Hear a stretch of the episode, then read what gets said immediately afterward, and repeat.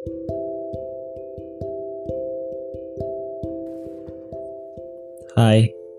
gue dari Peo. Semoga podcast ini jadi tempat di mana diri gue menulis atau untuk kalian juga. Dan semoga podcast ini menjadi tempat untuk kalian menemukan jawaban-jawaban. Dan gue berharap, tapi gak terlalu berharap sih yang penting setelah kalian mendengar podcast ini, esok kalian lebih baik daripada hari ini. Bye.